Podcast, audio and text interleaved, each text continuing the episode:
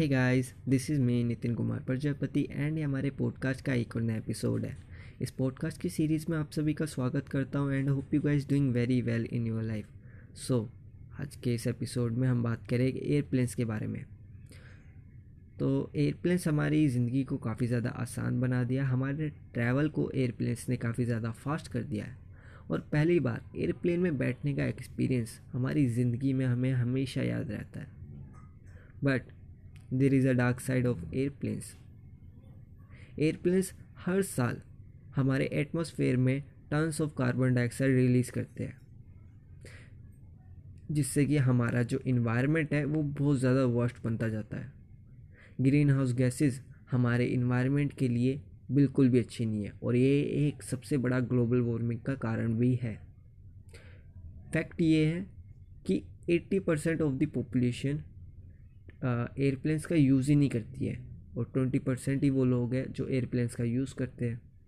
अभी कुछ टाइम पहले यूनाइटेड नेशन की एक इन्वायरमेंटल कॉन्फ्रेंस थी, जिनमें एक इन्वायरमेंटल एक्टिविस्ट को बुलाया गया था, जिनका नाम है ग्रेटा थनबर्ग ग्रेटा थनबर्ग ने प्लेन का यूज़ नहीं करा, वहाँ पे पहुँचने के लिए उन्होंने बोट का यूज़ करा। वो ओशन के सहारे उस कॉन्फ्रेंस में पहुँची थी बिकॉज़ उनको ये लगता है कि एयरप्लेन से ज़्यादा पोल्यूशन होता है।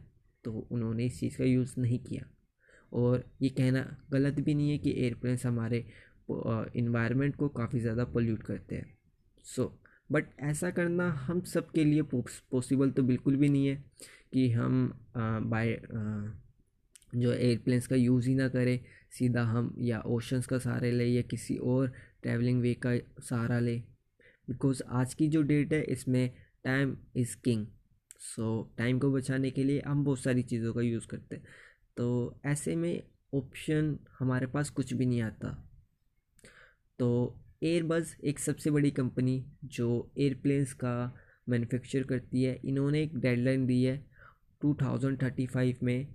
ये ऐसे प्लेन्स बनाएगी जो कि इन्वायरमेंटल फ्रेंडली है, जिनका कार्बन फुटप्रिंट ज़ीरो है और इससे हमारे इन्वायरमेंट को काफ़ी ज़्यादा फ़ायदा होगा। बट क्वेश्चन ये आता है कि इतना लेट इसको इम्प्लीमेंट क्यों किया जा रहा है? बिकॉज़ अभी जो है कंपनी का मानना है कि उस तरह का हम पे इंफ्रास्ट्रक्चर नहीं है ना ही वो टेक्नोलॉजीज़ इतनी ज़्यादा मेच्योर है जिन्हें यूज़ में लाया जा सके। सो so, अगर हम फ्यूल का यूज़ नहीं करेंगे तो आने वाले फ्यूचर में फ्यूल क्या होगा? तो इसके लिए सबसे ज़्यादा जो मानी जा रही है बात वो है हाइड्रोजन, लिक्विड हाइड्रोजन का यूज़ किया जाएगा as a fuel to fly airplane so liquid hydrogen करता क्या है? ये ऑक्सीजन के साथ मिलके एनर्जी प्रोड्यूस करता है और टर्बन को घुमाने में मदद करता है, जिससे कि एयरप्लेन फ्लाई करता है। तो ये चीज़ काफ़ी अमेजिंग होगी बट अभी काफ़ी टाइम है इसको पूरी तरह इम्प्लीमेंट होने में। ये अभी अमीर देश ही इतनी देरी कर रहा है तो अभी बहुत टाइम है इस चीज़ को न्यूट्रल होने में बाई ट्वेंटी फिफ्टी हमें बहुत कुछ चीज़ों की चेंजेस करने की ज़रूरत है। ये एक अवेयरनेस वीडियो आपको एपिसोड है आप सभी के लिए एंड इफ़ यू आर अगर आप अभी तक सुन रहे हैं thank you so much thank you so much